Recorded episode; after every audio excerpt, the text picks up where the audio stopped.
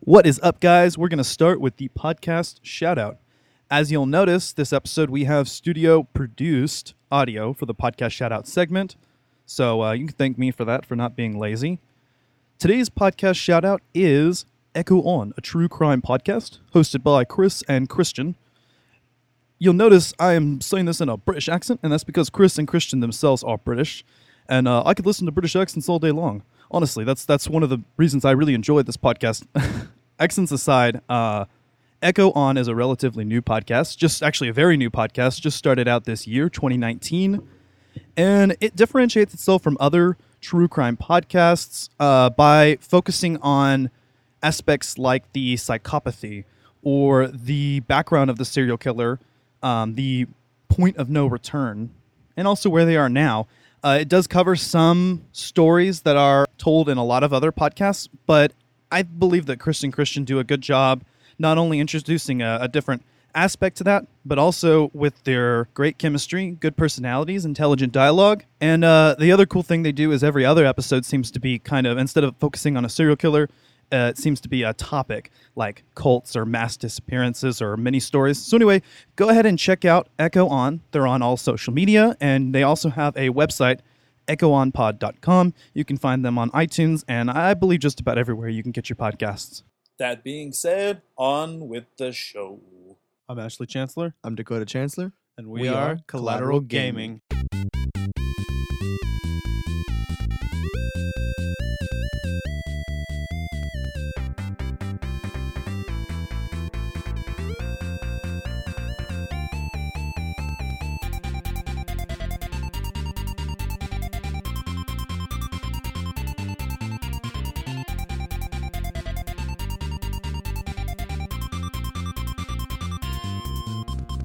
Welcome to Collateral Gaming, the only video game podcast that matters, where we talk about good games, bad games, and everything else between in the world of gaming. We are podcasting straight from somewhere in South Texas, and yes, my friends, we are a 420 friendly podcast, so smoke it if you've got it. I have Ashley here in the studio with me. Did do you think of any uh, stupid one-liners today, or is that my job? I'm Jason Statham. Fun fact I've uh, been the lead role in all of the Transporter movies. oh my god! Oh man, I knew that was coming. No, just kidding. Uh. Fun fact I'm a married man now. Yeah, you are. You want to talk about that? Well, um, you know, we just went and got it done at the JP, and then in the money that we would have spent on like a ceremony, I took her out to a hotel and dinner reservation, and it was nice. Baby coming on the way next month, so super excited about that. Uh, this month, you mean? This month, yeah, that's right. It is June, so it can happen any any time now, and hopefully we're not gonna have to put the podcast on hiatus. But uh, worst case scenario, our next episode's our season finale, and that's all we're waiting for to go on break. So. Yeah. No, that's the plan. Well, we've also got Bo here in the studio with us today.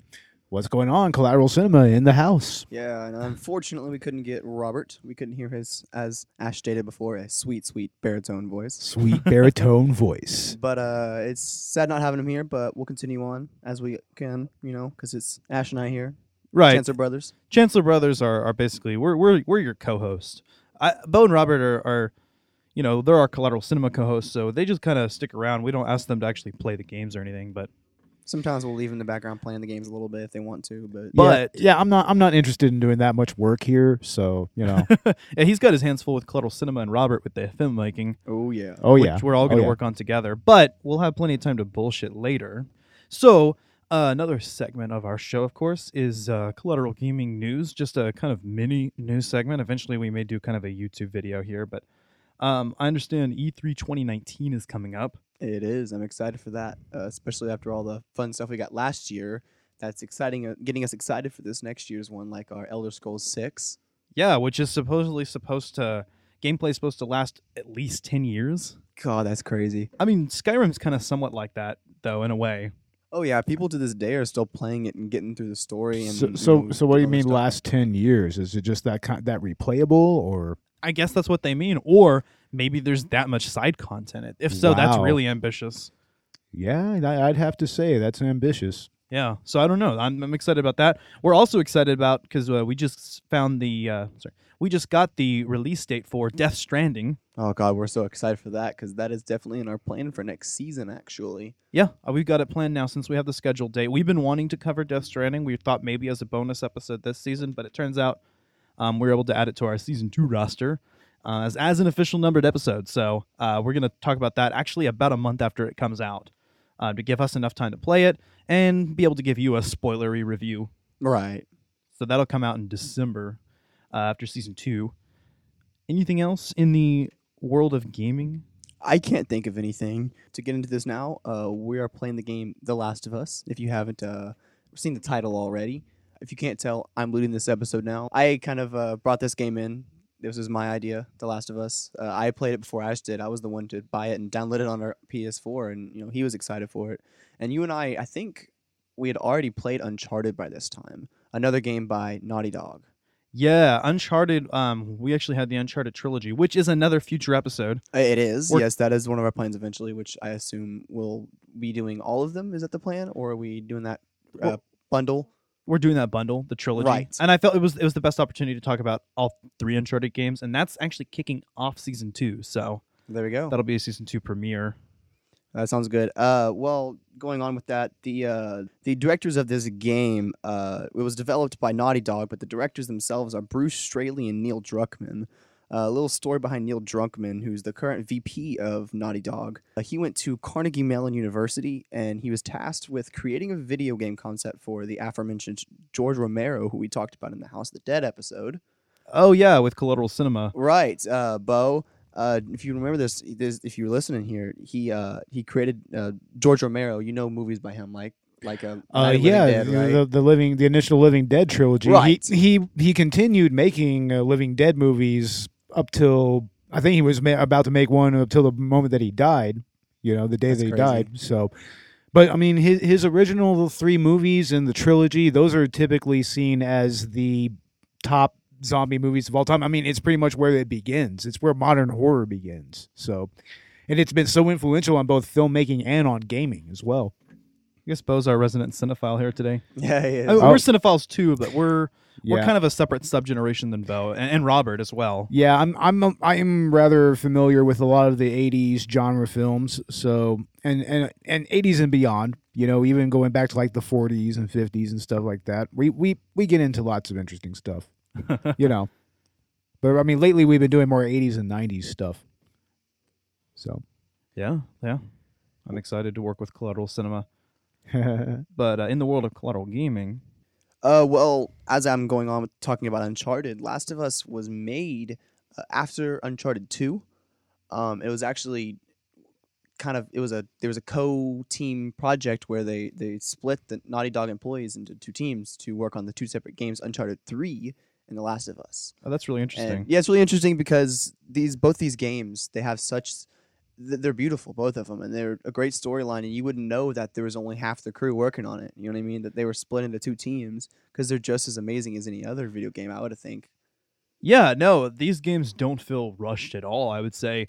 Um, it- in fact, The Last of Us is one of the best quality games I've ever seen coming from the PS3 era. agree Um, i- there's several conventions of modern gaming I think that kind of started here in this game, and when you play it, it doesn't feel all that dated. And, and sometimes when you play a uh, last generation title, it does. Uh, right. in this case, though, I think this was right at the forefront, and you can kind of see where this franchise will go in the future. Of course, with part two, which we'll talk about later, right? Right. Yes, that's the plan. And knowing that you can take the ingenuity of The Last of Us with some of the more modern aspects of gaming really excites me. Yeah, no, I agree. I'm I'm excited for the for the future. Uh, Naughty Dog is an amazing studios. You know, Yeah. they they have done fantastic with their games. Clearly, I mean, this game is is beautiful. I'm watching this game and it's like a movie. I mean, the the cinematic the cinematics they use, the the everything, the the scene the scenery, the everything. is just beautiful. It's such movie like. Yeah, yeah, I definitely agree with it feeling like a movie. But if, just to circle back a moment, um, because you mentioned Uncharted, and I think you can definitely see elements of Uncharted. Oh yeah. in The Last of Us. You can. No, you can totally see that. And there's so many moments where you're like, well, I know I'm going to have to climb this. You know, it's so uncharted feeling, you know? You, you know what it is? It's the um, it's the team up actions Right. where you where you uh boost somebody up a wall and then they pick you up or and in a lot of cases with Joel and Ellie, you just send Ellie up and she'll throw a ladder down or something. uh, the the combat. I mean, the combat's very similar. Uh, it's a little harder to do. There's a little less, I guess. Uh, what's the word I'm looking for? I guess you don't have as much freedom with it. It's kind of kind of restricted Yeah. when you're playing Last of Us. But when it's Uncharted, you're more free, and it's it's more of a fighting game than The Last of Us is. Yeah, everything in The Last of Us actually is pretty scripted if you look at it. Right. But they definitely give you the illusion of a more open world uh, throughout the game. You don't necessarily feel restricted. And like Uncharted, it's a very Agreed. linear game, and it proves that linear games still work in today's world, and, and that uh, open world gaming is not the end all be all. It doesn't have to be a universal standard. You can make a damn good linear game.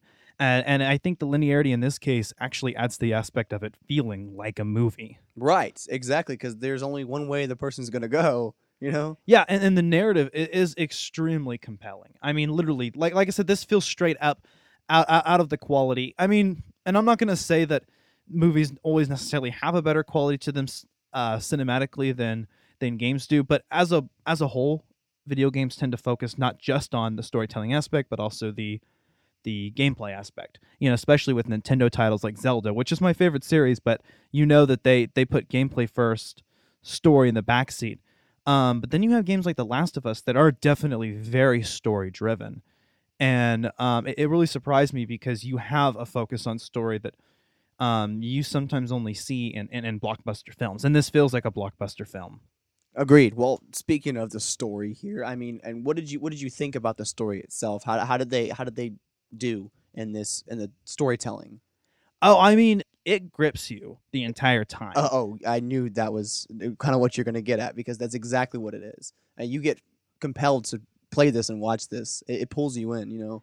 and it's an excellent story and and maybe aspects of the story itself aren't anything you've never seen before um, but it's a good collection of tropes together that that really makes you appreciate uh, the the focus of story here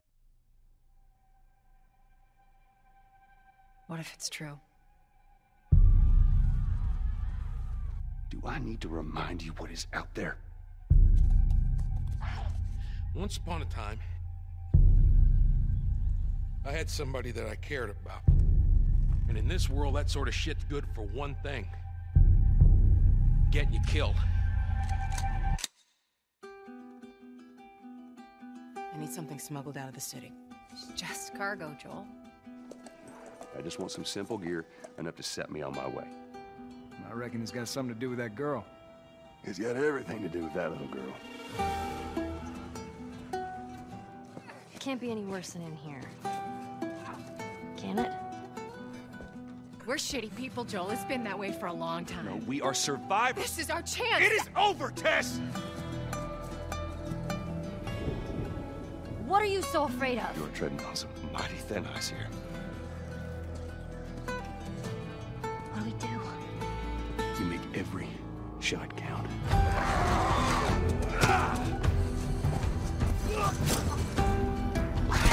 You see, I believe everything happens for a reason. We don't have to do this. You know that, right? After all we've been through, everything that I've done, can't be for nothing. It's almost as if this was like meant to be a proof that a video game can be just as great as a movie. The story of a video game be, can be just as compelling. exactly and that's something i've been wanting to to see proven for years now Of course. is that you know there's just as much in fact i believe that games could be the dominant form of storytelling in the future because in a way um, there's an interactive quality that it's not quite the same in a movie in a Oh. movie um y- well, okay i'll go with this like easter eggs right yeah. in a video game you have that extra aspect where you can learn more about the lore of the world by paying attention and that is in the last of us it is used ridiculously actually. there is a lot of background information and lore that can Right. be gained that only enhances the story, and yet you can tell a complete story without it. Exactly, and it's it's a really good job of that. There's there's hidden notes everywhere with people, you know, just scribbling down their last words before they're dying.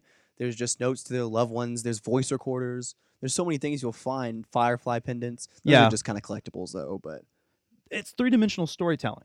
Yeah. Because uh, and that that's my argument as to why games can become the dominant form of storytelling in the future is because there is that additional element, that additional uh, dimension of going and finding things yourself and controlling the experience yourself, and especially with like a horror game. And this game definitely has horror aspects. oh, of course, Um, you know the next step is is is this VR. I mean, look at VR now. You're Yeah. so engrossed in that. It's it's real. I want to do PT on VR. Oh, that would be freaky, bro. Walking down that hallway over and over and over again. Yeah, or, or really, you know, Silent Hills or a Resident Evil game in general. Right. Well, speaking of PT, I know we plan on doing a mini episode on that one day. We do. That's a surprise, though. So But yeah, no, we do plan on doing that. I'm excited because we do have some lost footage of Ash playing the game.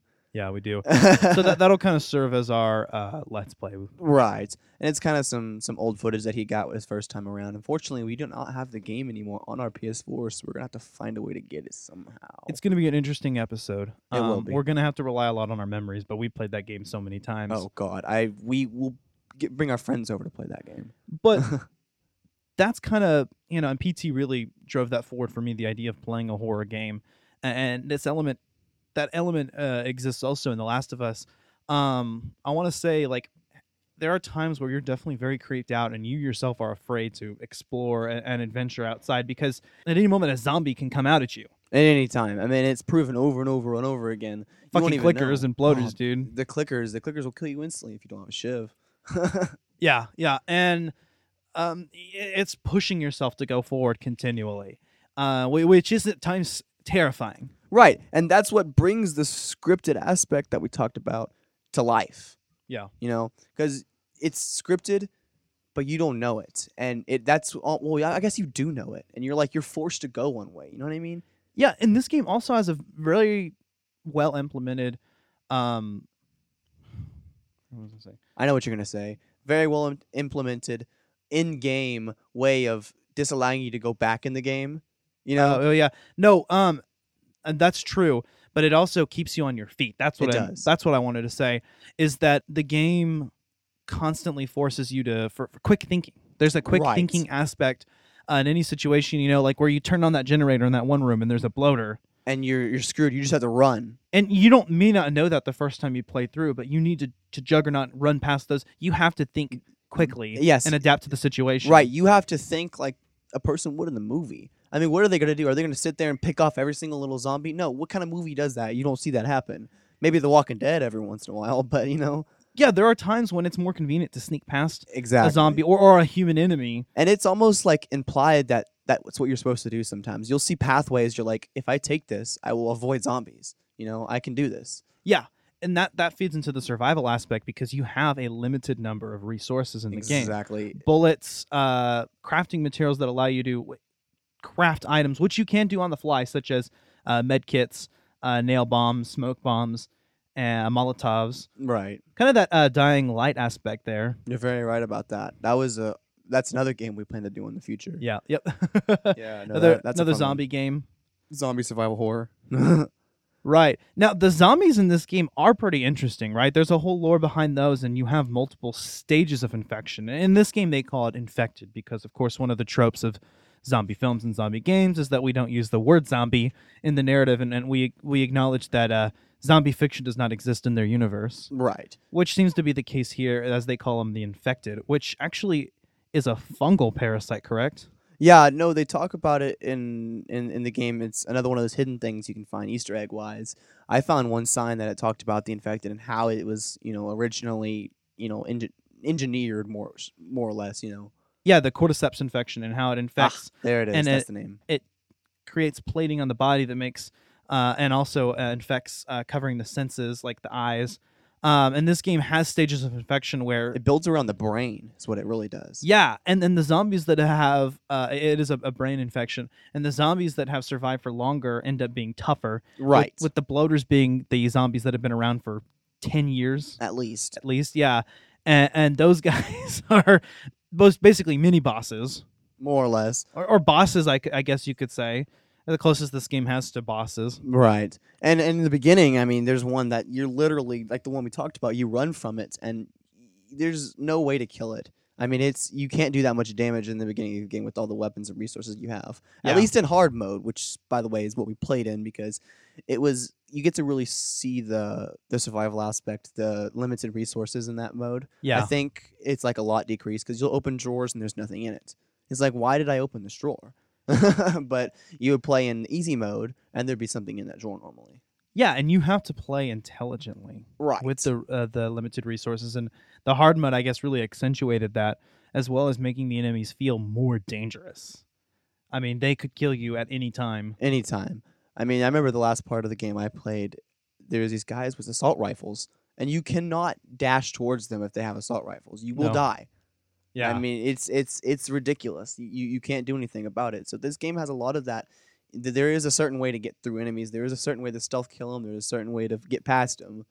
hell clickers remain a threat throughout the entire game the and they're in, they're of the game. introduced very early and they're tough enemies in and of themselves up until the end you can get caught by one if you're not paying attention and uh, Instant kill. uh, unsuspected you know uh, yeah they if they approach you they will instantly kill you unless you have the upgrade now this game does allow you to upgrade over time you get new weapons through the story you can upgrade those weapons by finding all of the tools and and, and tool parts All right. and then also uh, there there are skills that you can collect by collecting I, it has like a pill icon Right, it's like medicine. It's like Medicine. Your, your, it's like a little pills, but it, it allows you to upgrade your your personal things, like your listen mode distance, your maximum health, your crafting speed, your your healing speed, things like that.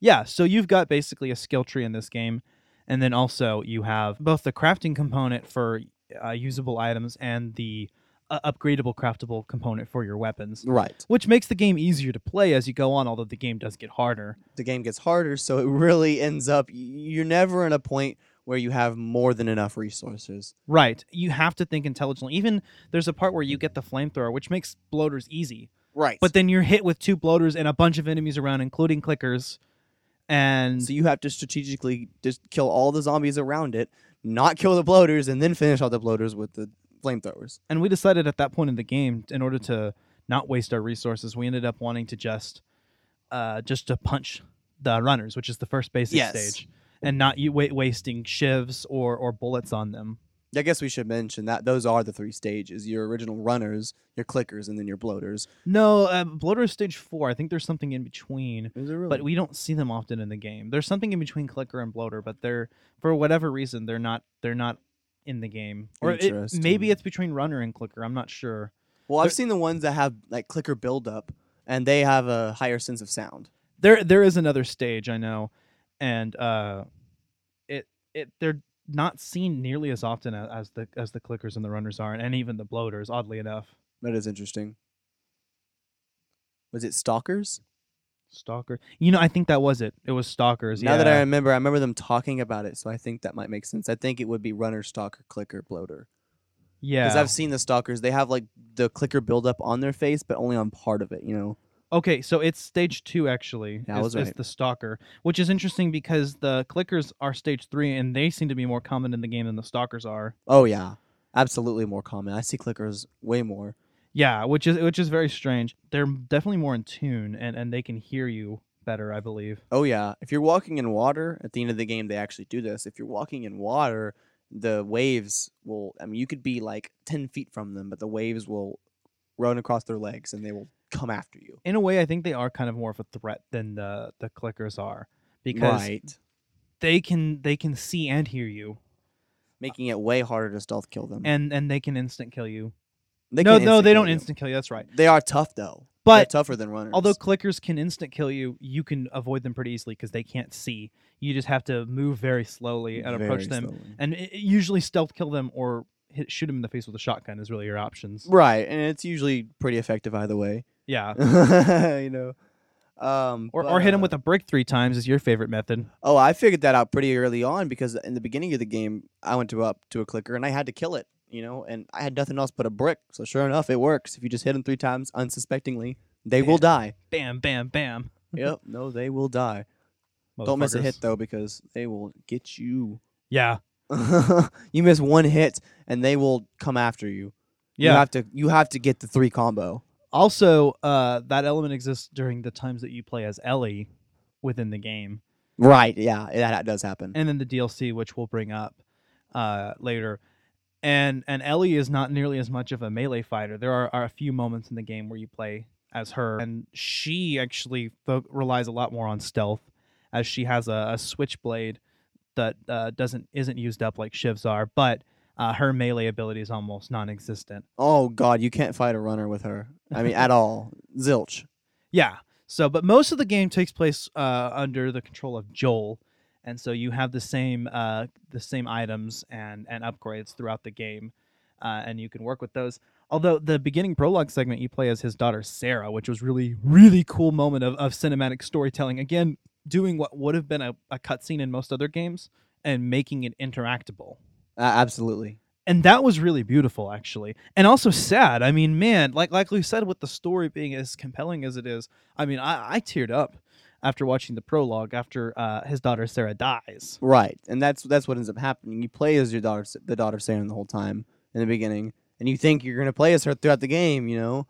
And I mean, you see the cover art, but you don't know it's a different girl at first. You know, you're like, oh, a young girl, you play as her, but then she just dies. and just there in the beginning there's another moment right there in the house in order to learn more about what's going on in the background because th- this is basically day zero of when the infection happens but there's a little bit on the news and I, I guess i missed it on my playthrough but when, when we were playing together i noticed uh, yeah you would go into the room and you could you could see the tv playing and talking about um, talking about the event i guess the first news of it but before identifying it just saying i guess that people were being hostile and aggressive Oh, this is bad.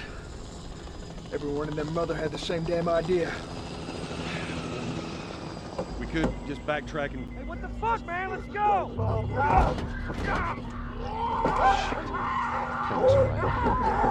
Tommy.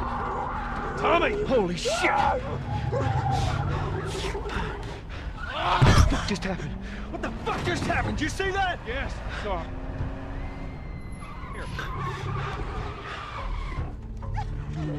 Come on, people, move. What are they running from? Get us out of here. I'm trying. Ah! Oh no. Look out! There's another one! We can't stop here, Tommy. I can't fucking drive through them! Go! back up there! They're behind me too! There, there, there! Hold on! Go!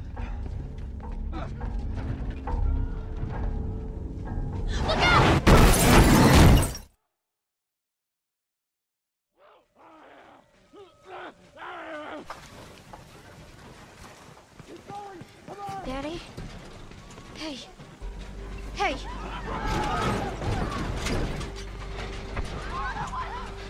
Get back. Get back.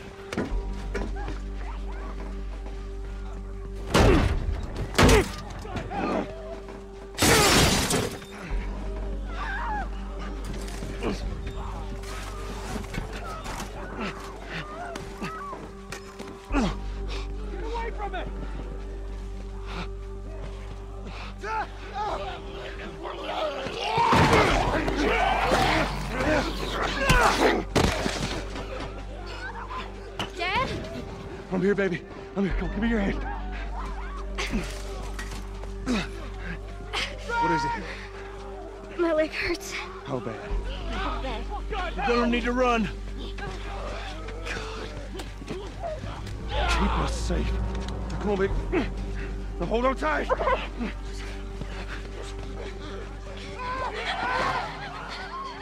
Daddy, I'm scared. Go, watch out, honey. Oh my! Keep running. Those people are on fire. Don't look, Sarah. Keep looking at me, baby.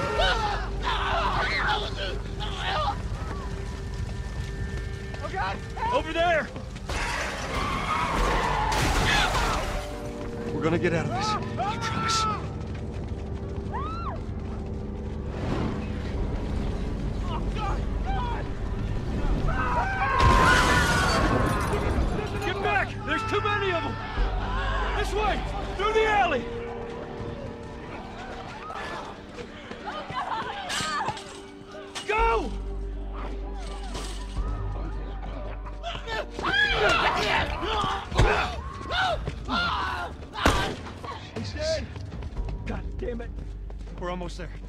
We're there, baby. Take up through the fence! Keep going! Find a way out of here! Come on! Go!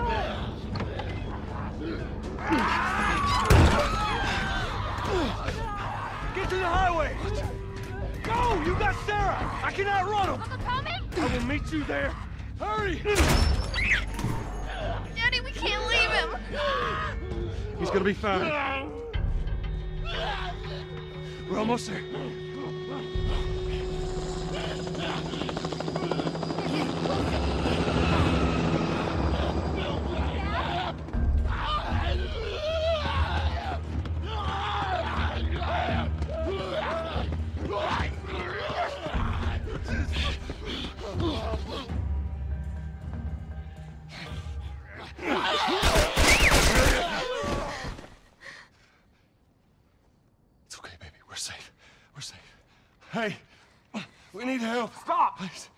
It's my daughter. I think her leg is broken. Stop right there!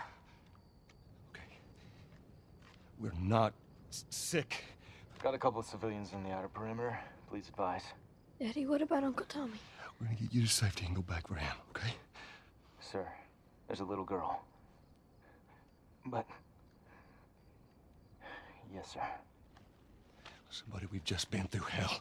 Okay, we just need. Shit.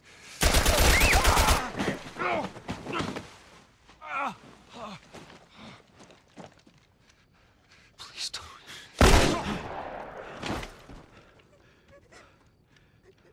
Oh no. Sarah. Move your hands, baby. I know, baby, I know. Listen to me. I know this hurts, baby. You're gonna be okay, baby. Stay with me. I'm gonna pick you up. I know, baby. I know it hurts. Come on, baby. Please. I know, baby. I know. Sarah. Baby. Don't do this to me, baby. Don't do this to me, baby. Come on. No.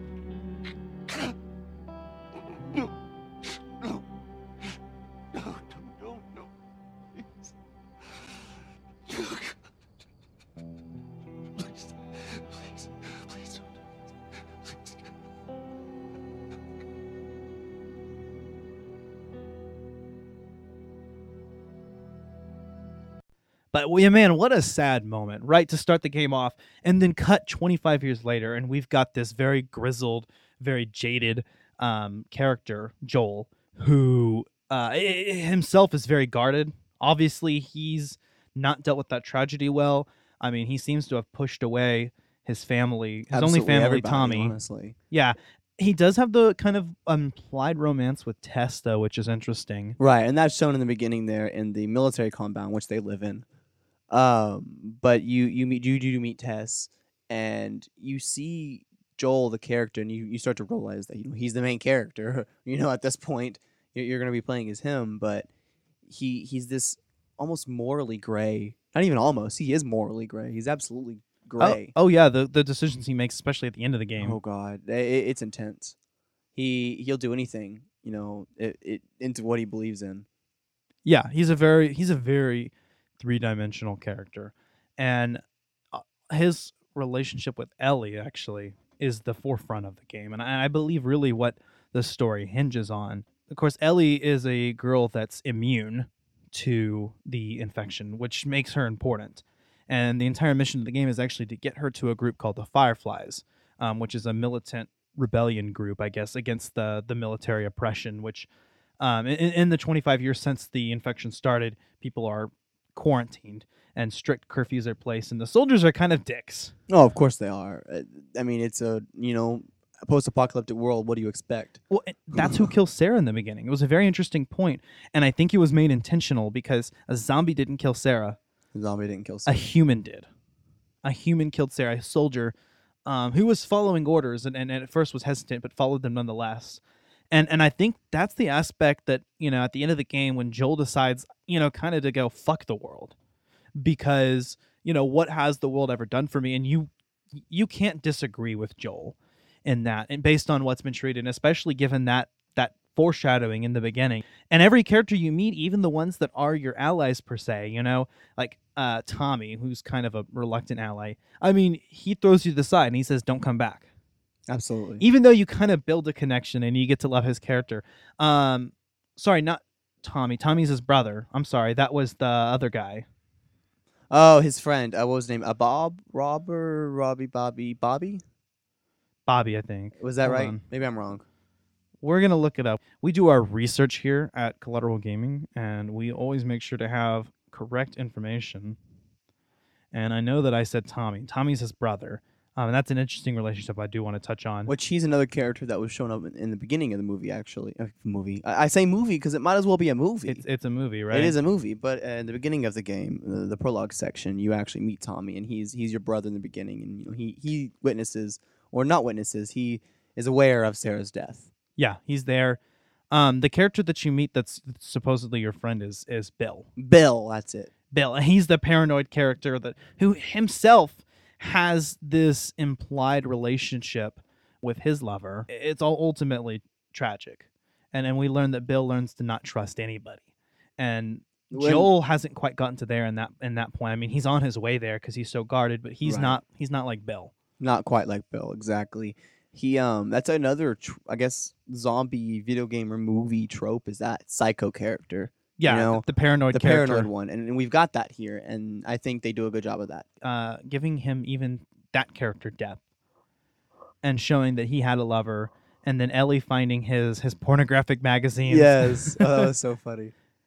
But you, that was a that was a cool storytelling moment because you learn later that actually Ellie is also um, homosexual. For her, what was her name? Riley. right. Yeah. Yeah, Riley. Yeah. We learn about that in the DLC later. Well, I, I I try not to even really see that as a thing. I think love is love. I think maybe they were trying to bring that in because it was big in today's society. You know, Yeah, it's excellent representation. We have a character Bill who's not even necessarily a good character who who's gay and, and he just is, right? right? And the, no one in the game is like And he's treated okay with it. just like everyone else. Exactly.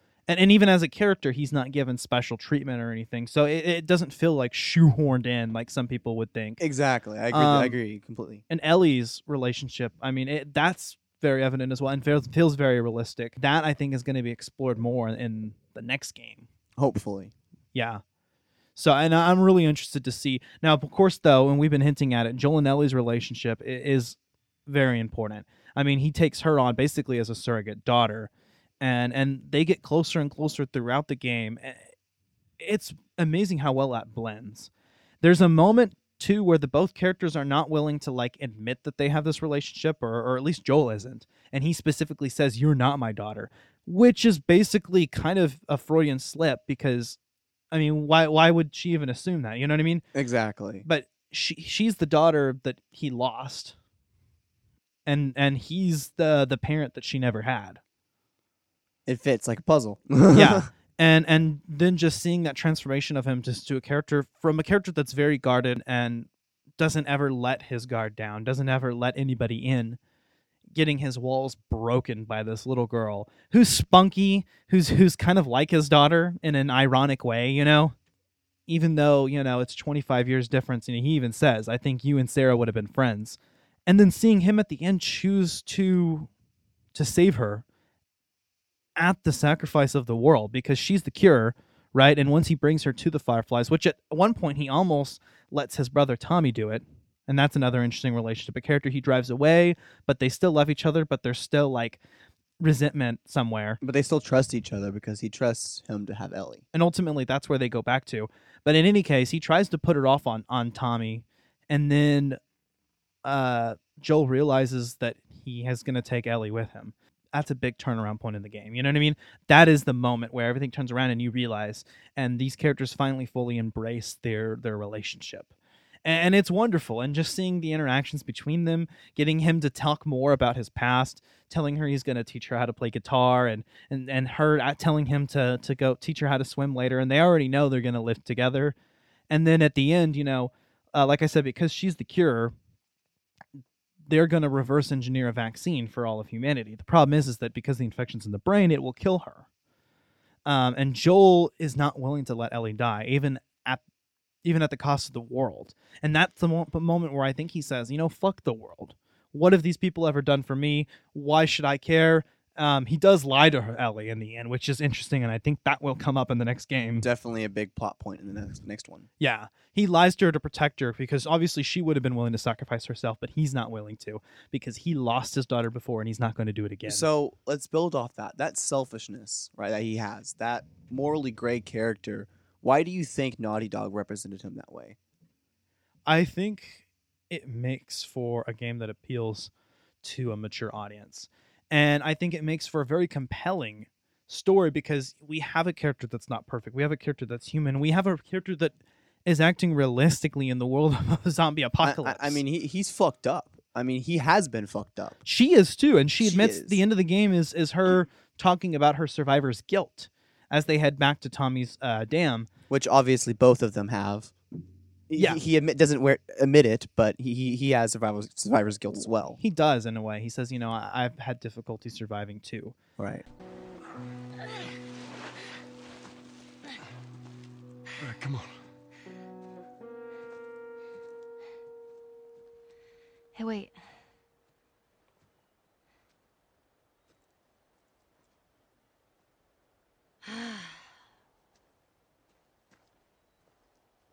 Back in Boston?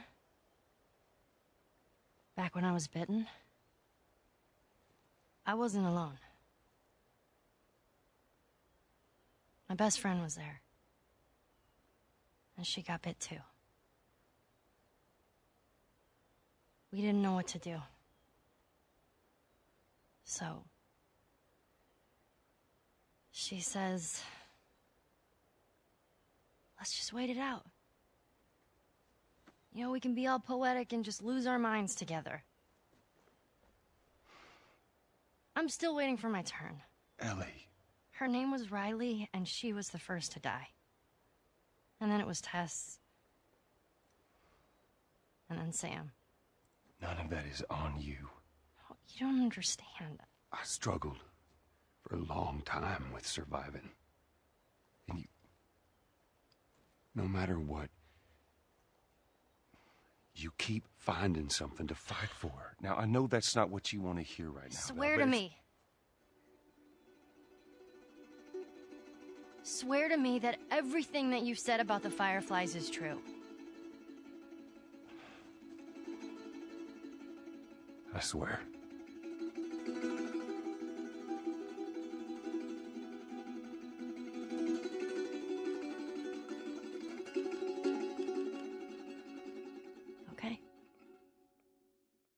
And that connects back to her relationship with Riley, which is explored in Left Behind, which is part uh, integral, part like taking place during the events of Last of Us, and part in the past and a flashback happening just prior Right. to the events We only recently started that one because we just beat Last of Us tonight. yeah. tonight. Yeah. But um, well, again, I've already beat it once prior to this, but hence why I'm leading the episode.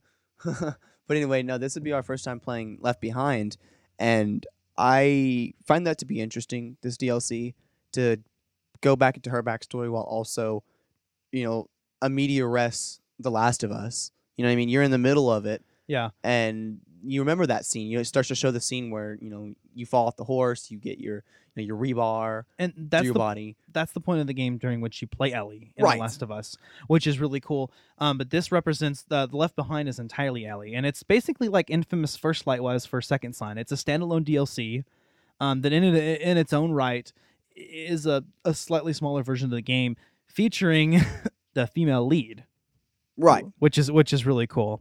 So there's definitely a lot of aspects there, and having a similar but slightly different gameplay styling and, combat style. Okay, Ash. So, what do you know about The Last of Us Two? What do you know so far? Well, part The Last of Us Part 2 is going to come out. I don't think there's a release date yet, but they've released trailers and they've released some gameplay uh, content finally. Now, The Last of Us Part 2 takes place 5 years after The Last of Us, and it centers again on Ellie, who now is 19 years old, and Joel is much older as well, and he's he's mentioned, well, 5 years older, which would be 30 years after the events of the beginning, right? Uh, if you say it's 25, I believed it was 20, but I could be wrong. 25 or 30 years, I guess, after, over after, after everything. Right. The, yeah, the game will be played completely from her perspective, and she's grown up. And it also seems to be, from my experience watching the gameplay content, it looked like. Now, I don't know if it was the same illusion of open world that allows you to to feel like there's there's different opportunities, but really it's it's all scripted, which is which is genius. I'm not I'm not hating on it. I think At it's, it's all. brilliant. I don't know if if it's that or if the game really actually has expanded in giving you, which I would be happy with as well. I think it would be a unique aspect, not necessarily to make the game open world, but if there are in fact different what it looked like, different cinematics for doing something that it didn't seem to be pointed towards. Like get, she hides under a car at one point, and the enemies react and start searching for her under the car, and it's it's actually like it looks like a cutscene. So I thought that was interesting. Is that is that specifically to play like when you enter the car and only if, or are is that again the illusion and we're kind of directed there? Yeah, and it's a smart idea to make those your your NPCs smarter. Yeah. You know, because that's what brings to the survival of the game. That's what I love about this game already is that, you know, you already have to be quiet as I'll get out. I mean, you have to sneak around always because there's zombies at any moment. Sorry, infected at any moment. Yeah, and, and open combat is, is very difficult. And in Last of Us Part Two, it looks like it's even more brutal. That's crazy. Ellie, Ellie, I saw some really cool tricks, and, and the game just looks so much more fluid. Um, if there's anything, any experience I had while playing this game that was less than optimal, and this is only playing it now because I didn't play it before when it came out, the game did feel a little bit more rigid than modern games, and I guess that's what I mean. It feels, I guess, just a little bit dated when you play it, at least when you're getting used to it. But then you play it, and it's amazing, and you're hooked, and you can't stop. Um, so it, it it really does stand up. Absolutely. It was uh it was another, you know, big point of its time.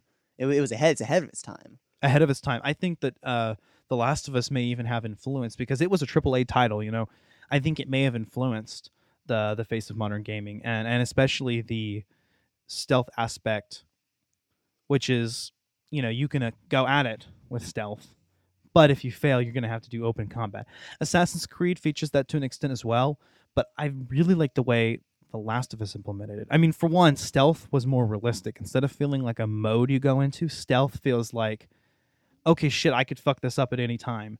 And I have to be really careful. And you can make stupid mistakes like somebody would in real life. Like they're not going to flawlessly pull off stealth. I mean, it's so dependent on on luck sometimes even. And this game I think realistically depicts that.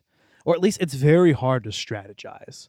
Not only that, but one cool aspect was, you know, you have different animations for stealth versus open combat, which we discussed before. Um, if you stealth kill an enemy while you're trying to be stealthy, you'll Joel will do it quietly. But if he stealth kills an enemy in open combat, meaning another enemy can see him, or that's the last enemy there, he won't waste his time doing it slowly, and he'll smash their head in, which is which is a move that would alert other enemies in the area. Right, because it's loud and it, you're making a big scene. But what's cool, and that's not new. Lots of games like Assassin's Creed have different animations for stealth versus uh, open combat. But um, I liked that it, it would do that even if it was just the last enemy in the room. Yeah. That yeah, was cool. That, That was, was really well cool. thought. We were in a hallway and there were three zombies. I stealth killed the first two, and the last one I stealth killed as well, or at least I thought I was stealth killing it. But you know, and I killed it, and I smashed his head in instead of you know choking it out. Yeah, that was cool. Um, and so the game definitely has a, a challenge to it, a difficulty that um, I don't really haven't really seen anywhere else. I would say. I mean, I, I see part of that kind of coming forward in like Tomb Raider, which definitely felt like it was kind of influenced by uh, Uncharted as well. Agreed. Uh, the new Tomb Raider, but yeah, overall, and even the new Assassin's Creed kind of reworked their whole stealth versus open combat, which I think kind of reflects a trend that started with this game. Agreed. Well, you mentioned earlier how you, you see that The Last of Us seems dated, uh, just just a little bit, and I, I see what you mean. And I would like to say that, at least from my experience, I would say that has to do with the fact that well, it was a PlayStation Three game originally. You Yeah. know, it wasn't origin- originally a PlayStation Four game, and they didn't have all the resources, I guess, available to them. Yeah. because they did the best with what they could. They did amazing with the split team working on Uncharted Three, the other team working on The Last of Us. I mean, that was that's that's talent. Uncharted two or Uncharted three? Three is after Uncharted Two. It was three and The Last of Us at the same Okay, time. gotcha, gotcha. So yeah, yeah, it it's a PS3 game, and at times you can feel that because you know there's the limitations of the hardware, but at other times it's very convincing that it is more modern and then and it feels very ahead of its time. Not only that, but I mean the graphics even hold up today. Now, of course, we were playing a remastered version of the game, so obviously. Uh, the graphics were toned up for us. And I feel that was when you originally played it too, right? Was the remastered version on PS4? Yeah, that's the one I had bought. So obviously that makes the game feel a little bit more in line with games of today. But I know that it, it can't have been too much of a difference. It would have just been polishing, you know. And I don't I don't think they reworked the character models from the ground up or anything. Right, I don't think so either. That would that would have taken a lot more work than necessary. No, that is actually a recent trend uh, in gaming as well, is remastering last gen games at the, kind of the end of the cycle for the next generation. And I believe Ubisoft is trying to to do that with Assassin, all the Assassin's Creed titles eventually, is, is remaster all of them. Um, I think they could do a full out remake of the first Assassin's Creed and even do make it like canonical in the present time, as somebody else is reliving uh, Desmond's memories through the Animus, and that will explain for things being different. But it has a new present day storyline. But anyway, th- that that's just my theorizing. I guess we, we can save that for an Assassin's Creed episode. Right, our fan theories. Got to throw them out there. Like, uh, I guess you want to talk about theories or ideas. I heard that uh, Maisie Williams expressed enthusiasm for uh, wanting to do in the new movie for The Last of Us. If you know the the plan was if she were to be the the actress for Ellie. I think they should just do Ellen Page though. I agree as well. Except Ellen Page, I guess, is a little old.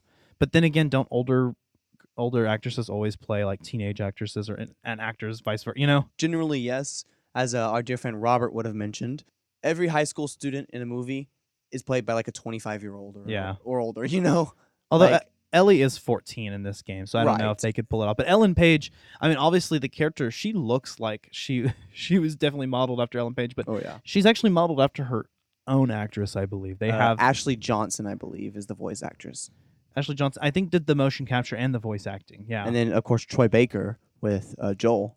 yeah, uh, yeah. Troy Baker is another is an, is a big name. He was in Infamous as well. Of course, He Troy did- Baker is everywhere. Yeah, uh, Troy Baker did Delsin Rowe, also Pain in Naruto. Didn't he do Nathan Drake? No, that's Nolan North. Oh, that's Nolan North. You are right. Yeah, yeah. Nolan North does does Nathan Drake. He's another big name. Right. I believe Ashley Johnson is as well. I believe she does a decent amount. I think I've heard Ellie's voice somewhere. Yeah, I, I want to say I've heard her name somewhere before. I think she she's pretty up there. But yeah, and the the performances in this are incredible. I don't think there was ever a moment where I felt anything was awkward. It, like I said, it felt straight out of a movie. Um, the performances were were spot on, and they, they were very well done. So great credit to the voice actors and the motion capture artists on, on any occasion where those were separate. I don't know. Um, I say motion capture artists. I mean like motion capture actors. Right. Um, and, and you don't see that a lot in gaming. You don't see dialogue of this quality very often. No, you really don't. You don't see that very often in games. No. but it never misses a beat. Also, the pacing of this game is perfect, right? I mean, it's just slow enough that uh, you give a shit what's going on and you get enough background, but uh, just fast enough that the plot moves itself. Absolutely. You're you- very rarely did I get in an area where I was stuck. You know, because I was constantly moving. And a lot of it was intentional. If you were getting stuck in an area, you were supposed to. You know, there's areas where you have to really think your way through a situation. There are puzzles in this game. Yeah. I felt like the hint system was pretty unobtrusive too. I mean, I'm assuming you can turn that off if you want to, but um, there are times where if you if you spend way too long in an area, the hint system will guide you. Right. So uh, you're not completely stuck in this game, and I think that's a good aspect. I mean, if you, if you've been spending this many minutes working on this, obviously, you know, you might need uh, a general help. But all it'll do is it'll point the objective. Yeah, that's all it'll tell Not even the path to get there or what you have to do. All it will say is it'll put a little marker where you're supposed to go. So I felt like that was a that's a very uh well implemented hint system. I, Ag- I, I will add. Agreed. And I guess talking about the the the systems they use, we have our uh, our survival theme here, and they do a really interesting way of of doing that, which is the your loot, and you don't find loot everywhere. It's very hard to find ammo just just chilling all the time. You Yeah. know, it, you don't. You walk around and it's hard to find enough gear and items to keep yourself upgraded all the time. You can't go through an area, especially on hard mode, like we mentioned earlier. You can't go through an area and kill a bunch of enemies and expect to have enough ammo for it all. No, you have to strategize. You have to stealth kill some, or you have to get away. Yeah, yeah, definitely. And even in, in the game, uh, loot is often hidden behind shiv doors, and shivs are uh, an, an, an exhaustible resource in the game, Right. which you have to craft using materials or find, which you very rarely find near the, the middle of the game after, after the beginning. Right. But uh, Except, of course, behind shiv doors. yeah, so shiv shiv doors, of course, will give you. Usually, I think you had enough materials to create another shiv or, or another shiv once you used a shiv door. So Right. They give you enough afterwards, at least if you do a decent amount of looting and looking around, which you shouldn't be, have to do because they they do keep it pretty restricted in most places. Yeah. So uh, the shivs are are, are uh, definitely a resource to uh, manage well, along with you know your your ammunition, because shivs are, are useful both for stealth. They're it's the only way to uh, stealth kill clickers, for instance, and you can quickly stealth kill other enemies. Which Um, I and- found mostly useless. Yeah, and also and also uh yeah, you can avoid that with the other enemies. Just strategize. And also for unlocking the shiv doors. Of course, some of the collectibles in this game, some of the loot are one time only.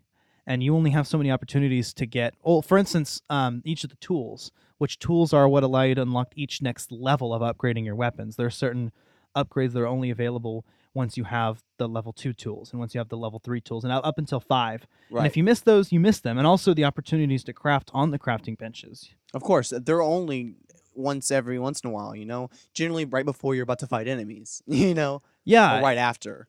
Yeah, that was interesting. In and fact, there was a tools behind a shiv door once, which means you had to have a shiv to get in the shiv door and get the tools. yeah, you have to be able to manage your resources. I don't think we got um, every upgrade there was to get in this game. I don't even. I'm not even sure if you could. It, um, I mean, it's possible that you either have just enough loot to get every upgrade, or maybe you there is a cap and you can't get everyone. I'm not sure how the game was designed. Um, we definitely were a far cry away, I think, from getting every single of the the relics and such, right? Yeah, we we, we did- collectibles. yeah, there was there was a lot, but yeah. And like you said, just like things like the firefly pendants and stuff. Th- those are everywhere. I'm, I'm afraid we missed some. You know what I mean? Those were those were hidden sometimes. Yeah, um, I'm not sure if the game actually does have a way of tracking them. or Not, we may have to. I don't know. I don't necessarily feel like I need to 100% this game, but I, Right. I guess more so, I feel like I need to be. I need to not miss the tools and all of the loot you can get. Right, and they almost make it impossible with with the way I mentioned earlier. When you get to like a new area, you often close yourself off from another area. Either you have to jump down off of something you can't climb up, you shut a door and block it behind you, and you can't go back. A lot of that happens in this game to disallow you to going back, and also for a chance to call it a new encounter, where you can restart and go back to a certain area. Yeah, it, it, it's definitely a very linear game, and you can't go back. And once you reach each new area, I mean, it's essentially it's dividing the game up into levels, but making it feel seamless. And you have cutscenes in between, and it doesn't feel like a leveled game at all. Um, it feels like it's one thing after the next, even more so, even more seamless than Uncharted was. I think. Um, you kind of feel like you could go back, but you know you can't. Right, in Uncharted, you actually get different levels. It'll tell you on the screen level twenty two. Yeah. right? no, chapter. That's right, chapter. Tw- there were a bunch of chapters I remember in the third one. but The Last of Us is one continuous story, and that's how it hooks you. It's kind of like binge watching shows like Lost, which is all one continuous story, and it doesn't Right. have a standalone episodes per se, and so you don't know when to stop. And The Last of Us is very much like that because it's one continuous story. You're not sure when to stop. You want to resolve this or resolve that. The Walking Dead.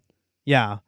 Oh, yeah, there you go. Good example of another zombie show. Um, but I was gonna say, I didn't necessarily feel compelled to 100% this game for the sake of doing it, but I did feel compelled to uh, unlock all of the upgrades and collect all the loot so I could do that, so that I could have everything there is to offer as far as combat goes and have an easier time with combat. You know, because unlocking those upgrades will allow you to survive later on.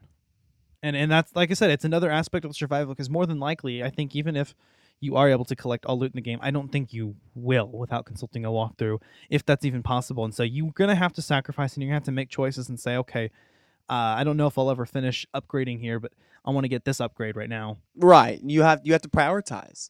You have Yeah. to do a lot of that. You really do. You have to make decisions, and and especially with uh, strategizing and uh, encountering enemies, you have to uh, go about it in a, in a logical way, and you have to conserve your resources and, and, and keep an eye on it. You asked me this question once before, and so I'm bringing it back to you. But what sta what makes this game stand alone from anything else in the gaming world? I think alone, a lot of the the tropes in this game aren't necessarily unique. A lot of the gameplay and story aspects, but together, um, it's it's an almost perfect experience for the viewer, or, or for the player, I should say. Um, but you does feel like a viewer because I think that in and of itself, I think is, is the biggest quality this game has is that it feels like a movie, and that knowing that this is a game from from the PS3 era, the last generation, that incorporates a lot of the modern aspects really gives it a special feel and so I, I definitely think it's it was influential in the world of gaming so it's the cinematic um, nature of the game i think that makes it stand out to me as well as um, what kind of an influence it has because this is one of the most revered titles i mean you go around you can talk to almost anybody they they've heard about the last of us Right. It doesn't just have its place among last gens, you know, games. It has its own place among ne- the next gen games. Yeah. You know, it's it's just as good as any other big title you'll play today. and part two has been anticipated for a long time Yeah. so uh, we're we're super excited to play that now i'm super excited to finally jumped on the bandwagon and played the game Of course. I, I find it crazy that this game was made in 2013 because, you know, I, it's hard to believe that it's 2019 now. I mean, that's what, six years? I mean, that, that's crazy, right? I mean, this game has already been out six years and it's fantastic. So I guess the timeline with part two is, is right around the same time as real time. I guess so. I would think so, yeah. Yeah. That would make the most sense, at least in development time. Right. Of course, the game I know does take place in the future, I believe. Really? Or doesn't the beginning segment isn't that in 2012 or 2013? But Yeah, it is. skips. But the majority of the game does take place in the future. So So it would have to be, you know, 25 years later. So it ended up being 2030s. yeah, yeah. So that is really cool. Um, and I liked the attention to geographical detail in the prologue. Didn't you? Uh, you had interstate highways in, in Texas that we recognized. And We did. That's I thirty five. That takes you from Austin to San Antonio. Yes, sir, which is exactly where we live in San Antonio. And Austin is where this game takes place in the beginning. Yeah. So you see a lot of that. Uh, of course, we we recognize a little bit. I mean, they didn't try to go for realism and make houses the same or anything, but the idea was that you know they gave you an interstate, and that was that was a real interstate. That's a real place. Yeah. Joel, of course, he's a character from Texas, which influences a part of his character. Tess calls him Texas and or Tex or something, and uh, I think she says she says Texas, and he has kind of that Southern upbringing. Although I want to say, I think Joel would probably be pretty liberal compared to most Texans. I I mean, would he- he's in Austin, and, and you can kind of tell. I don't know. He doesn't seem like a, a big conservative type, which is what you'd expect from a stereotype. But it completely defies stereotypes. It actually was one of the few games like I've seen or movies even, you know, that um that portrays a Southern Texan character accurately as a as a regular you know person instead of a stereotype. And yet you still have like the accent and stuff. Of course. So I don't know. I just thought that was interesting being a native Texan.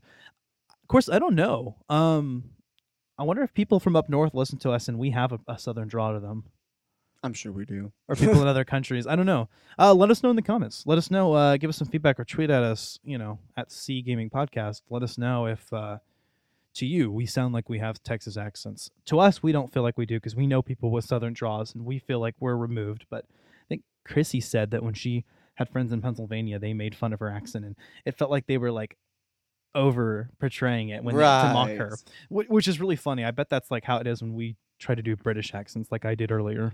Of course, Chrissy being our sister, which we planned to get on the podcast already. We will get her, I promise. We wanted to get her on No Man's Sky because she's played that game before, but uh, scheduling conflicts. Chris Chrissy's getting married. Yeah, right. No, I guess more news in our world. My sister's getting married too. That's cool. Yeah, next year. So you're having a baby in this month. You're getting married. You just got married. Sorry. Yeah, it's crazy, man. Uh-huh. It's crazy. Well, I guess it's about time to wrap things up here. We've uh we've said as what we can about The Last of Us. Um, of course, we're ready in the end for Last of Us Two. We are super hyped for that, and we will, I'm sure, maybe talk about it later. Maybe do a whole episode on it. We don't know, but uh, I, I think we'll do an episode on it, and I think that'll be our excuse to do a let's play of Last of Us. there you go. We were planning a let's play for this episode, but we ended up deciding that it was more convenient to just go ahead and do it because, um, due to some scheduling changes, you know, and putting Spider-Man as our season finale, which we're gonna do, we are gonna do a let's play for. Um, it just made more sense to just kind of. But I think we will do a let's play later on this because this is a game that's definitely worth doing a commentary on because it feels like a movie, or like a good binge watched uh, TV show, right? I think you said that. I, I, that's exactly what I would say. A one good one to two season TV show. Yeah, I think definitely think this could be a, a good season, you know, of content. Uh, I, I definitely see this working as like a high budget show, like uh, Game of Thrones. Oh yeah, absolutely. Anyway, so uh, what's coming up next in the world of collateral gaming? Well, our next episode is going to be our season finale. Now, I believe we revealed it before already, but we'll go ahead and reveal it again now for y'all. And what is that, Dakota? That is Spider Man. Spider Man, Spider Man PS4, um, the game that just came out last year. Uh, completely floored away by it. I've played it. I've beat it. Um, I've got the platinum trophy on it at least prior to all the DLC coming out, and I finished all the DLC, but I didn't platinum him. But I did, I think, 100% the maps. I just have like some like screwball challenges which count for trophies, but not for 100%ing. It's weird. Yeah, Anyway. I have yet to play that one. Um, that is on my schedule. I am planning it. I have to play it soon. I'm excited. That one you seem really excited about, and you're the one who's talking about how it's the best adaptation of Spider-Man. The best. Peter Parker Um, today. So I'm I'm excited. I mean, I love the Tobey Maguire portrayal. I actually like the Andrew Garfield portrayal, and I think that Tom Holland is amazing. Uh, Stan Lee said he's like the embodiment of Peter Parker, but in my opinion, Yuri Wen- Lowenthal, uh, who's also the voice of Sasuke Uchiha, There you go. um, completely brings the character to life, and and the motion capture performance as well, um, which I believe is is somebody else, or at least his his face is modeled after somebody else. Um, and and he's a very compelling version of both Peter Parker and Spider-Man, and and also that's a game that well balances. We'll save that discussion for next episode. There we go. Um, stay tuned for it. Now there may be a month break before, there may not be. It just is going to depend on when my baby comes, so we don't know. Um, Right. but we will finish it up, and then we'll take our full hiatus um, f- before season two, which is starting up in September or October, kicking off with uh, Uncharted, which we brought up, Yep, that's the plan. the Nathan Drake collection, which is the trilogy. Anyway, Uh, any final thoughts on The Last of Us? So, uh, The Last of Us, like I said, it's definitely a movie or a high budget TV series um, in terms of feel, but it adds that uh, third dimension of being able to uh, explore, and it works as a game too. Uh, it's a very realistic feeling game. I like the minimalist HUD in the game as well, which uh, really added to the survival aspect and the realism aspect. I liked the conser- conservation of resources and, and just the feeling of more openness really impressed me, even knowing that it was scripted. Just you know, and and being attached to every character you come across, and realizing the humanity of every character. Every character in this in this game is flawed, and there's definitely varying shades of moral grays in every single character. Nobody is perfect, so that was awesome. It's just a very real game. I agree completely. Uh, wow, you really have said about as much as there is to say about that in one good summary plot. you kind of took everything I was going to say away, but I, I just will say that this is definitely movie worthy. I know uh, there's a there's a talk concept for a movie, just an idea out there, uh, but I definitely am excited for that. Yeah, Um, if that were to come to light, yeah, that would be really cool. I believe they also want to do The Witcher. yeah, I heard about that. as a actually. Netflix series, so Netflix wants to pick that up. They're really trying hard. They're trying to gear themselves up for uh, Disney Plus streaming service, Oh yeah, which is going to have all the Marvel shows. Um, and we'll be, get to talk more about Marvel next time. we will. Um, Bo, do you have anything to say about Collateral Cinema? Next episode is going to be Pascal Laugier's 2008 extreme horror cinema masterpiece, Martyrs. And goddamn, that's a hell of a movie, man. Yeah, Martyrs. Martyrs. I'm excited to, to watch that. I think we may even try to watch that tonight. Yeah, if y'all if y'all are up to it. Yeah, we'll see. We'll see how I feel. Um, Right. we got to record an extra segment too. Oh, so okay. You guys tuned. stay tuned. Oh, shh, that's a secret. After the credits, you know, there's the post credits scene. So Oh, stay tuned. I guess we'll uh, we'll go ahead and reveal that. Um, you can find Collateral Gaming on iTunes, or sorry, I should say Apple Podcasts because the iTunes iTunes is going away. Um, and the way we have it separated with uh, Apple Music, Apple Podcast on the iPhone is now going to be reflected on Mac as well. So nobody will be using iTunes anymore, which is great because I think the podcast and music should be separate apps anyway. I think that makes more sense because they're separate things. They absolutely are. so you can find Collateral Gaming and Collateral Cinema on Apple Podcasts, Spotify, YouTube, uh, Google Play, Podbean, which is where we host our RSS feed, the Chill Lover Radio app. Super thankful to be working with Chill Lover Radio once again and to be a part of their network. And you should definitely follow some of their podcasts and talk shows that are on their network as well. And then also the Podcoin app, which pays you to listen to podcasts. How awesome is that, Dakota? No, it's exciting. I think it's also great to if we could get some, you know, more ideas. If people could send us in some ideas through our email. Uh, what is that? C Gaming Podcast. Isn't that what it was? Gaming Podcast at iCloud.com. iCloud.com. Right. If y'all could send us some more uh, games, that would be awesome. We just recently got a got a review for a movie that we're gonna do. Uh, we're gonna keep that under the wraps for now, but uh, we received an email, and so we would like to receive some of those as well. If there's any games you could send us. let's uh, let, let me uh, amend that. Um, the addendum to that is that um, I, I think what you're talking about is indie indie games. Right. If you are an indie game developer, um, we definitely want you to contact us and and and work and review your indie game. We would be happy to. Um, we've got some indie game reviews coming up. Our next one is going to be We Happy Few, which I know I've promised for a while and I've been putting off, but I believe we're going to try to do it during the break. Um, because Collateral Cinema is also doing. We were reached out by um, an indie film maker. So that'll be interesting. I think we'll we'll release those around the same time. So yeah, if you're an indie game maker, let us know. I believe we have our eyes on a few right now too that I want to I want to boost up. We definitely want to help you out. And then also, yeah, I mean, if you do have recommendations or suggestions, um, I mean, we'll be happy to hear them. I think that we're gonna make that kind of a Patreon exclusive at some point. But for now, I mean, we're open to ideas. If you really want us to do a game, and there's a lot of consensus for it, you know, we're happy to do it. If you're a podcast and you'd like a podcast shout out or, or promo swap or something, you know, uh, contact us and let us know. We're happy to do that as well. So we are doing the podcast shout outs. Um, I think we're, we're we are, are pretty booked for a few episodes now, but we'll definitely put you on a future episode if you contact us. We'll listen to your pod, and we hope that you listen to our pod. We're so thankful for all the uh, the retweets and all the fans. I didn't think anybody would want to listen to our shit. Right. I mean, honestly, I mean, this is the best we could hope for. The the possibility of maybe getting paid and getting fame for just talking about, you know, just bullshitting about stuff that we like and stuff that we love doing. So I love this. Um, excited about the opportunity. Very thankful for the uh, the feedback we've gotten so far, and happy to move forward with both collateral cinema and gaming in the future. Um, and be the only video game and movie podcasts that matter in your world. Anywho, that being said, I'm Dakota Chancellor. And I'm Ashley Chancellor.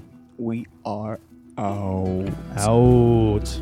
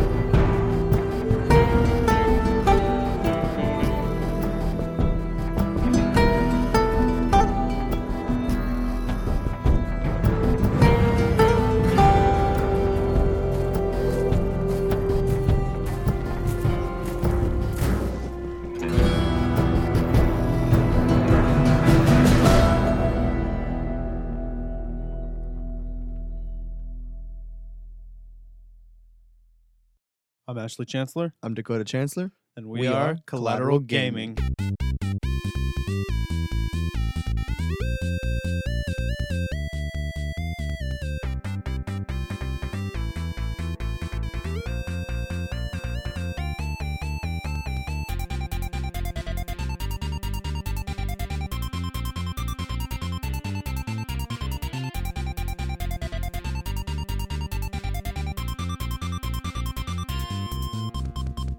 Welcome to Collateral Politics, the only political podcast that matters. Stop right where We there. focus on good politics. Stop. Bet well, all right, I don't know. Is there any good politics? Is No. is that a thing? No. Oh it's not hell a thing. no, hell no! Why are we doing this?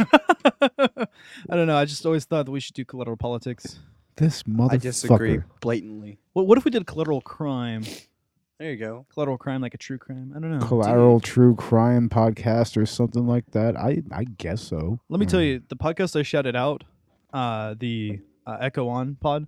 Yeah. they are. I'm hooked, man. I have never listened to a true crime podcast before this. Actually, I will admit, I'm kind of new to the podcast scene, but man, I'm hooked. I started with the introduction episode, and I just keep wanting to listen and listen and listen to more.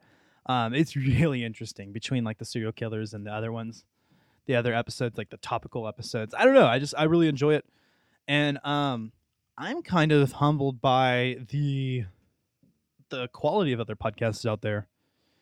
Yeah, there's some good shows out there. I mean, seriously. I mean, and, and true crime is a pretty successful genre. So It's a big thing right now. So is comedy podcasts, which is something I really respect. It's just the ability to just just bullshit and just without having to stay on topic. You know what I mean? Just just Oh, yeah, improvise. you, you should go. You should come to the country club. Yeah, It's all bullshit over That- there. it is all bullshit. That's kind of what these extra segments are doing. The the collateral gaming extras itself is kind of a, a, a my attempt at a you know comedy podcast. I guess dipping my toe in the waters. Um, although it would be cool if we could be a little topical with these, and maybe we could use some of these for for new segments. I don't know. We'll see. Uh, and we are going to do some more like solo type uh, collateral gaming extras when we've got nothing else to release. I think. Eventually. Uh, I definitely, if we do like at the theater episodes, that'll be like our equivalent. I think from now on. At the theater episodes, huh? Yeah, with collateral cinema. Oh, of course. Yeah. Which uh what's the next one we're doing? Isn't it uh Star Wars, right? It should be Star Wars, Is but it I, Star I- Wars or it? I I don't know. Maybe it. I think it is coming out sooner Yeah, that than should be that. Halloween, It- right? It's coming out. I mean, chapter 2. We should have jumped on a couple of other movies like Brightburn and whatnot. I mean, We can always do them later and then we can have Yeah. spoiler. I'm telling you, Bo, I think we may need to do like a, a spoiler Endgame episode like a little bit after the fact. You know what I mean? yeah, that might be a good idea. Yeah, honestly, Yeah. we're if you haven't seen Endgame at this point, I mean, w- wasn't there like, wasn't there like statistics saying like half of America has already watched Endgame? Something like, Like that. honestly, Oh, the spoiler ban is over. the so spoiler ban is over. It better be at this point. We can't stop talking about Marvel. We can't. You- It's it's it's such a beautiful universe there. You know, You know what else that we don't we haven't talked about this episode? we did not. Oh my god. We did not. If everybody loved each other, the world would be a better place to live. Mm-hmm. Ding. Okay, we checked that off. Love is blind. And you have a tiny wiener and little nuts. And some little nuts. Both shaking I his can't head. believe that you didn't smash that DVD. I actually Dakota. stomped on. Oh, by the way, it's still out there. Uh, it's still out in the in the yard. Oh, it after is? Bo threw it out there. And, Yeah, and I stomped on it. I stomped on Master of Disguise because you know it, it kind of deserved it. Totally. Well, it for some strange reason it is indestructible. After multiple stops, it still manages to be a perfect disc. A- and just unscratched. just like the fact that no matter how much we want to forget this movie, we keep on having to bring it up, We and, and and it persists in our memories of us of us bringing up. It's like a collateral cinema tradition at this point. If we ever did like a collateral cult, it, it would be the room quotes, and it would be rituals involving Master of Disguise. You got it. Or revolving, uh, involving the lack thereof. You don't have to do that because I'm leaving all this shit unedited. Well, kill yourself. I literally no no with the extra segments. I literally I just throw it on whatever it is. Sounds it great. stays. Um, even if we drop an N bomb, it, it's just gonna have to stay. It's man. gonna have to stay. It's gonna be there. I mean, I guess we're just gonna have to get Twitter blasted. E- Even my uh, kill yourself jokes, I can't say those, or is that too uh, suicidal? Uh, This is a podcast. Pe- pe- people can pe- people uh, know not to be like. It has an explicit warning on it. People know not to be too, too sensitive. There you go. Let's just not be like assholes. You know. Also, just just to generally don't take any of us seriously. Yeah, we're, we're nobody. fucking we're fucking idiots on all these podcasts. I- I'll tell you what. If you need help, go get help. Okay, don't kill yourself. Obviously. Obviously, Hey, you can DM any of us. We'll talk to you. We're There we're, go. we're, we're, To- we're good people. to- totally. We, we we don't want people doing that sort of thing. So, Not that we're professionals. You should definitely contact professionals. But oh yeah, of course. We'll we'll be like talk therapy for you or something. Like we're we're, we're good guys. You can you can DM any of us personally. But I, I feel like we should hit up the Victims and Villains podcast on that. That's one of their things is suicide prevention through a pop culture lens. yeah, everything. that was one of your shout outs. What do you Yeah. know? We're talking about a lot of shout outs right now. yeah. I mean that that they're they have a good show. Honestly, I recommend them. We we actually do need to do a recommendations podcast, right? oh yeah, totally. Certainly, Recom- certainly. recommendations episode. We should do a recommendations episode on Collateral Cinema. Just everybody brings like three movies that they really want people to see that you know maybe maybe they you feel like they haven't seen it yet. Yeah, You know, but we could also do a podcast recommendations episode on on bot. Uh, either, That would be or- cool. Either or both channels or together, like a YouTube video. I don't know. It's just an idea. I've seen some people do that. Um, just you know, it would probably be strictly related to like gaming slash movie podcasts. Which with our shout outs, we're not strictly limiting them to to gaming right now. Um, I mean, obviously, movie podcast is fine because Collateral Cinema uh, podcasts in our network, like uh, Trial by Error, Country Club, uh, we like to shout out. And also, I mean, the one we did today was a was a true crime, so that's interesting. That's way out. But um, Chris and Christian did say that, or at least Chris did. He was the one that contacted me. Said that he's that The Last of Us was an awesome game. So uh, maybe one or both of them are gamers. There you go. That that that would be pretty cool. I mean, he said he liked The Last of Us, so that's why we're putting it on this episode because he's the only person who contacted me that said he really liked the game we were doing. Out of oh wow, that's cool. yeah, and then uh, next episode, the uh, Spider-Man, we have a. Uh, there was a podcast that focused. I'm struggling to remember the name now. Um, I I still need to listen to it, and I'm going to listen to all of these and recommend them for you guys. But um, it was a. See, I'll pull it up here. It, it focused on superheroes and actually like uh, the psychology of superheroes, I believe. Yeah, I would like to spend some time maybe maybe on extras or or maybe something later we can just do on our own, but we can just, you know, get into the philosophy. You know? Ca- capes on the couch. That's it. ah, capes on the couch. Sorry, I didn't get that right away. I haven't listened to you guys yet, but I will if you're listening. Um, I'm I'm very very interested because what you told me is that uh, you are analyzing the psychiatric and mental health issues of superheroes. So uh, I guess there's a shout out right there, but There you go. that's not our official shout out. We'll shout them out later on our next Spider-Man episode because I think like that's appropriate. There you go. Um, and then we were also commented. We were also contacted by Nerds Amalgamated, so that that's a future shout out. Um, I think I want to do in a video episode because I think with the video podcasts we can also do a shout out on those that's separate from what we do on the audio. Yeah, we need to do a vi- video podcasting for Collateral Cinema as well. I think honestly. next season we should jump on board with that. We totally should. I mean, I've got the apps for it and everything. You know, Yeah. Uh, Yeah. Switcher. Check check out that app if you're into streaming. Collateral gaming for this season anyway is uh, other than our pilot episode, our video podcasts are just going to be our, our audio overlaid over gameplay cl- cl- clips. But next season, um, if Collateral Cinema is also jumping on board, I think we'll do it together. We'll start filming ourselves, Yeah, and we'll intersperse that, of course, with gameplay content and also the the clips that we normally do. And in both cases, movie clips and gameplay clips. Which I'm excited to do for this Last of Us episode that we just recorded because that's going Yes. to be awesome. Yes, um, yeah, the audio clips and these are going to be perfect because they'll be just like movies. It's absolutely a movie like we talked about already, you know. Yeah, and I may insert those as we talk about each part, or, or not. We'll see. Um, I may not even have to use a trailer clip for this. I'm tired of this damn chair. this that chair is this chair needs to get that thrown chair at the is door like Master of Disguise. That chair is fucking bullshit. Stop I fucking moving, Dakota. you know how many times we're going to have to cut that out Or the hey, damn podcast? here's here's an idea: switch chairs. This one's more comfortable than the Are other you- one. This motherfucker. you know what? And I think in one of my first episodes I did with Collateral Cinema, you called me out on on making the sound in the video, and we just rolled with it. We kept it in. Yeah, because you talked yeah. about it, and it was funny. oh yeah, it was. And, and uh, it's always funny, like Because if- you, if- you you had a propensity for fiddling around with the goddamn mic cable.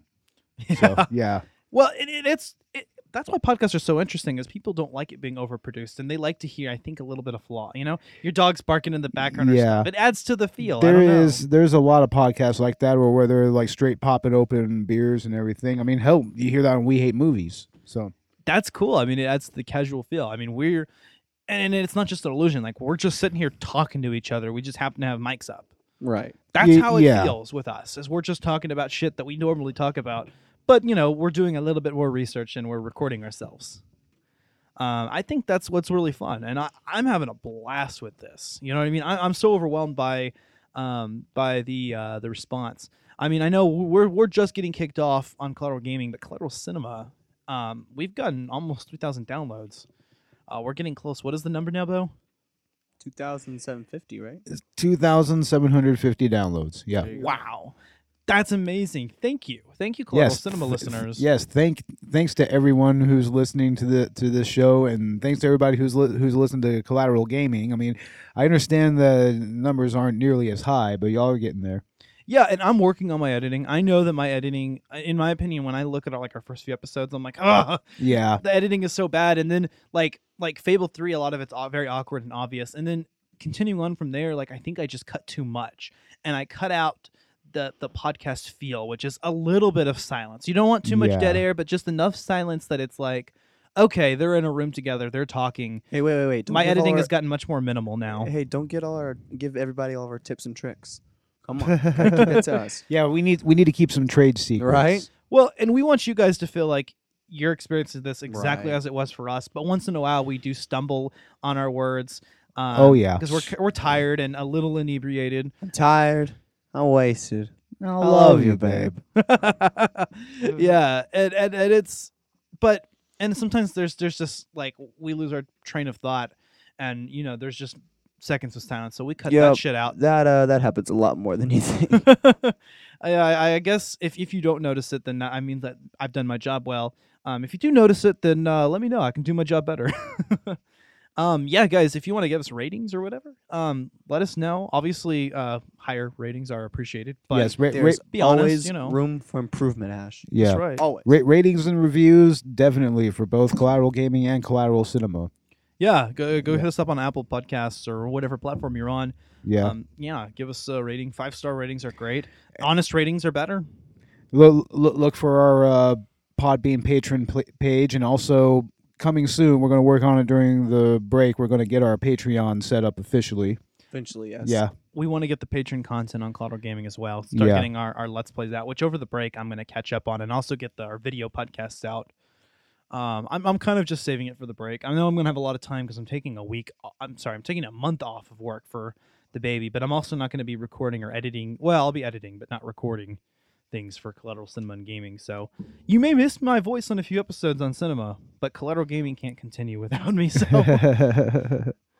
it's just me and Dakota. So That's it. if one of us is gone, we don't have a podcast. yeah. Rip.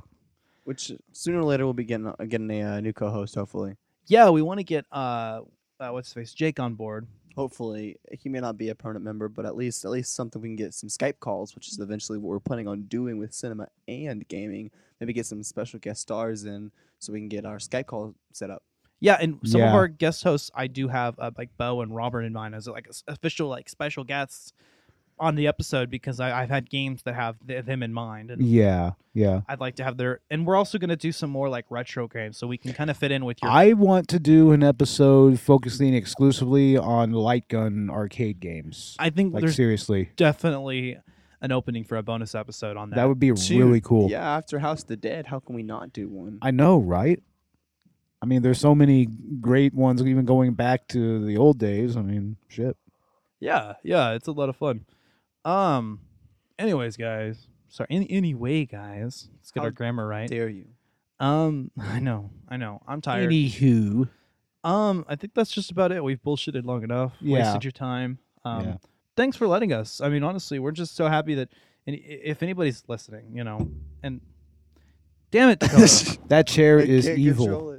yeah, I'm getting rid of it tonight. I'm not even. I'm not even gonna cut anything in, in the the the extras. So Just so you in. know, I did it multiple times during the episode as well. You did, and if I Yeah. do my job editing right, you're not gonna notice. But if I don't, and Dakota fucked it up, then you're gonna hear a little bit of There you go. of banging. So hopefully, we'll be okay. Yeah. Um, whatever. It adds to the charm, I guess.